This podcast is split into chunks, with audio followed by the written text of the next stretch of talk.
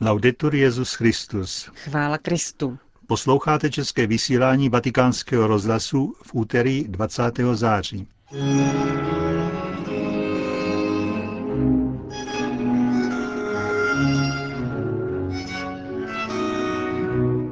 Německo čeká na Benedikta XVI. Duchovní povolání nechybí tam, kde se za ně modlí, říká prefekt kongregace pro klérus kardinál Piacenza. A v závěru pořadu uslyšíte další pokračování z cyklu Václavy Benešové o poutích a putování. Od mikrofonu vás zdraví Johana Bronková a Josef Koláček.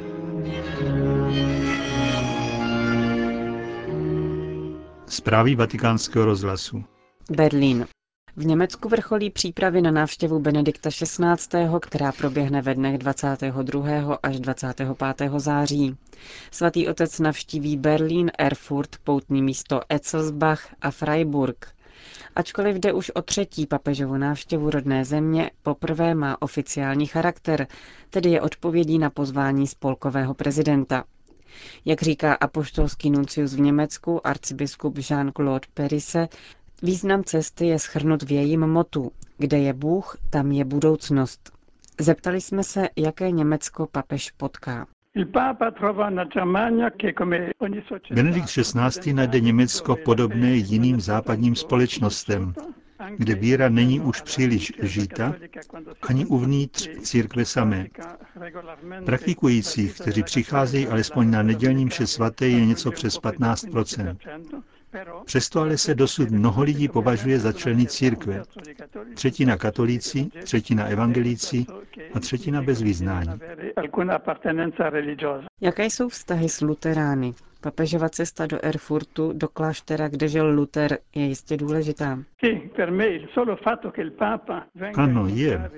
Už jen to, že se papež přichází setkat s bratry evangelíky na místě, kde byl Luther řeholníkem a kde později opustil učení církve a šel za svou osobní vizí, je opravdu významné.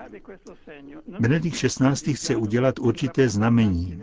Nejde jen o dialog se zástupci evangelické církve a dalších skupin postalých z reformace, ale také o modlitbu, o ekumenickou modlitbu. Odpovídá to tomu, co říká písmo. Kde jsou dva nebo tři zhromáždění v mém jménu, tam jsem já uprostřed nich. Myslím, že Kristus je opravdu přítomen v těchto ekumenických setkáních. Význam tohoto gesta podle mého názoru přesahuje zdi Erfurtského konventu i hranice Německa. Říká k nadcházející papežské cestě apoštolský nuncius v Berlíně arcibiskup Jean-Claude Perisset. Svatého otce po příjezdu do vlasti přivítá dosud největší reklamní plocha na světě s jeho portrétem. Vlastník německých listů Bild, Die Welt a mnoha dalších pokryl včera v noci 19 pater průčelí svého berlínského sídla obří papežovou fotografií. Doprovází nápis Wir sind Papst. Tento výraz stotožnění Němců se svým krajanem poprvé použili novináři Bildu před šesti lety – po jmenování Josefa Ratzingera na Petrův stolec. Slogan Wir Papst pak nabyl téměř kultovního významu, byl mnohokrát přejímán a parafrázován a přiřadil se k deseti nejvýznamnějším slovním spojením daného roku. Do jakého Německa však Benedikt XVI. po třetí za období svého pontifikátu přijíždí?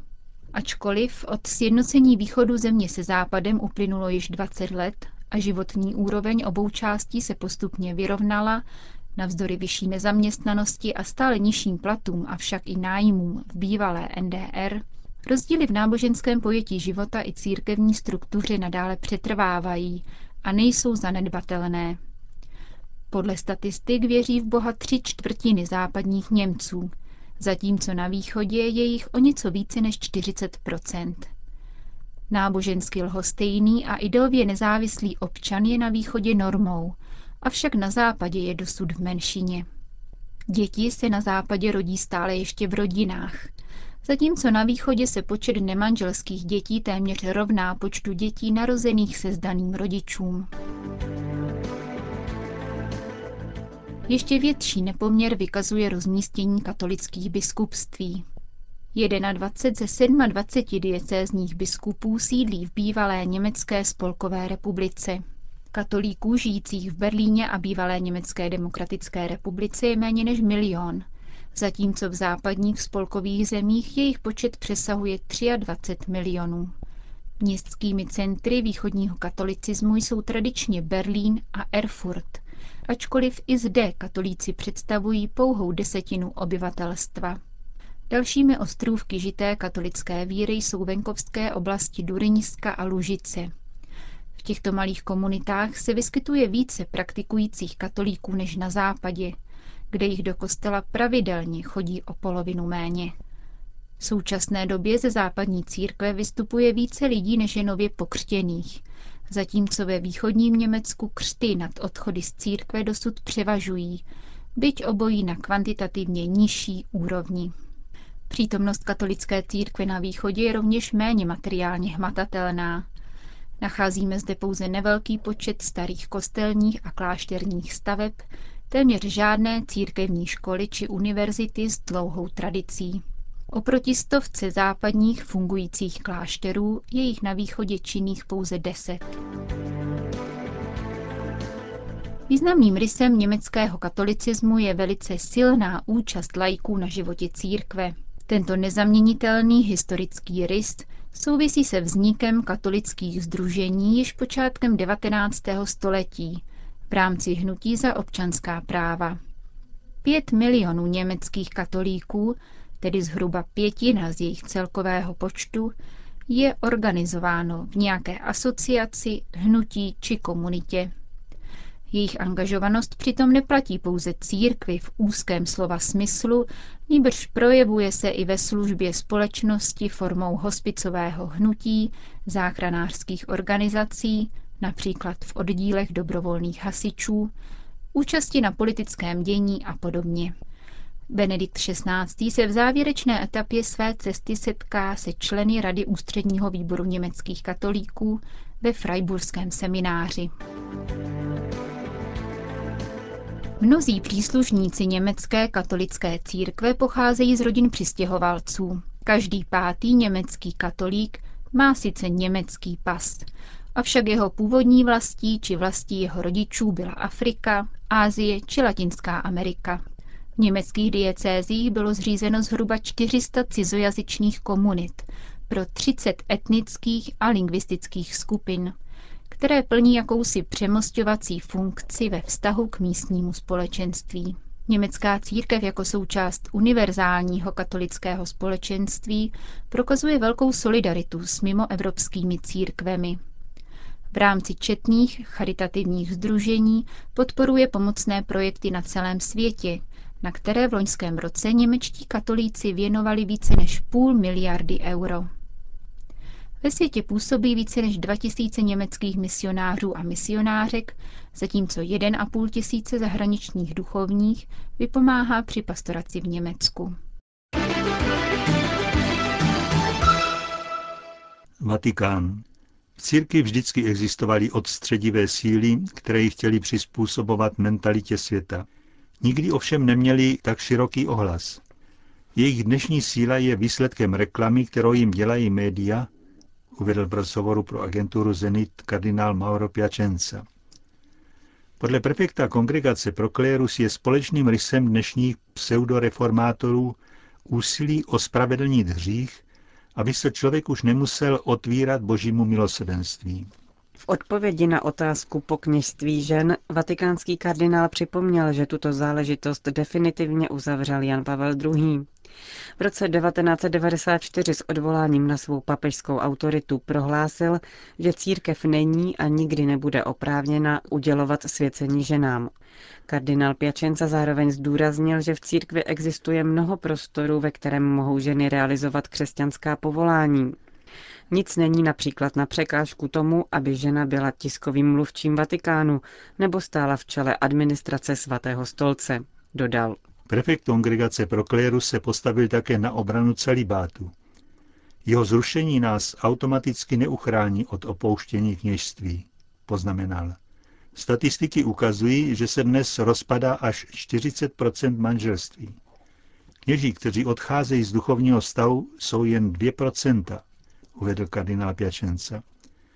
Vyjadřil také přesvědčení, že zrušení celibátu nezlepší situaci kněžských povolání. Křesťanské denominace, ve kterých není povinný celibát, dnes prožívají hlubokou krizi povolání. My naopak z krize pomalu vycházíme, naznačil italský kardinál. Zdůraznil zároveň, že k obrotě povolání dochází v těch církevních společenstvích, kde se lidé modlí za povolání, kde jsou v tomto úmyslu pravidelné adorace a kde se respektují specifika kněžské služby. Zkušenost ukazuje, že to opravdu funguje, zdůraznil šéf Vatikánského úřadu pro klérus. Konec zpráv.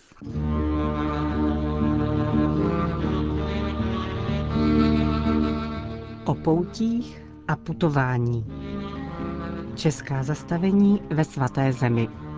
Připravila a hovoří Václava Benešová. Vážení posluchači a poutníci, dnes zastavíme svoje kroky opět v Betlémě. Jdeme-li z baziliky narození páně na náměstí Jesliček a dáme se doleva, projdeme úzkou uličkou plnou obchůdků a řezbářských dílen až na místo, kde najednou vše jakoby utichá a my skrze bíle natřenou bránu vcházíme na místo, které se nazývá Mlečná jeskyně. Sejdeme-li po schodech směrem dolů, ocitneme se v nepravidelném prostoru vyhloubeném do měkké bílé skály. Vypravme se ale opět nejprve do historie. V pátém století byl při jeskyni postaven ženský klášter. Po jeho zničení byl v polovině 14. století vystavěn klášter nový a roku 1949 byla zřízena kaple. Proč je ale toto místo považováno za posvátné? Nechme promluvit jednoho z povolaných poutníků, kterým byl před více než čtyřmi lety Krištof Haran z Polžic a Bezdružic a pán na Pecce. Zbořená kaplička určovala místo, kde spolu bydleli Josef s Marií, když je anděl ve snu povolal do Egypta. V tom tmavém sklepě se skrývala pana Maria před Herodem. Tu kojila své děťátko a několik kapek jejího drahého mléka se dostalo na zem. Proto je část té skály bledá a měkká. Dá se strouhat a má aromatickou vůni. Je prý dobrá pro šesti nedělky. I Turci tomu věří a rozvářejí ji a prodávají. Zajímalo mě to a hrst hlíny jsem přivezl také domů. Dnešní kaple má velmi jednoduchou výzdobu.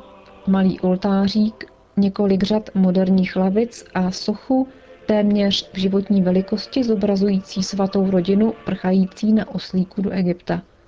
Obejdeme-li jeskyni, dostaneme se do její zadní části a potom projdeme-li chodbou, otevře se nám pohled na moderní zasklenou kapli, kde je stálý výstav nejsvětější svátosti oltářní. Zde se sestry salvatoriánky modlí 24 hodin denně za mír ve světě. Projdeme-li dál, schodiště nás vyvede o jedno patro výše, do moderního kostela s úžasnou akustikou. A proč toto místo dnes připomínáme? Protože díky nemalým finančním darům slovenských poutníků byl tento kostel před čtyřmi lety vysvěcen. Vraťme se ale zpět na náměstí Jesliček. V jeho severní části uvidíme velikou budovu, kterou je Betlémské Peace Center neboli Mírové centrum. V jeho prvním patře můžeme navštívit stálou expozici Betlémů. Pozorným poutníkům jistě neunikne, že i Česká republika zde má své dva exponáty. Jedním je fotografie s třebechovickým Betlémem a druhý je vyřezaný ze dřeva a je bez jakéhokoliv označení. Od mikrofonu se loučí Václava Benešová. Končíme české vysílání vatikánského rozhlasu. Chvála Kristu. Laudetur Jezus Christus.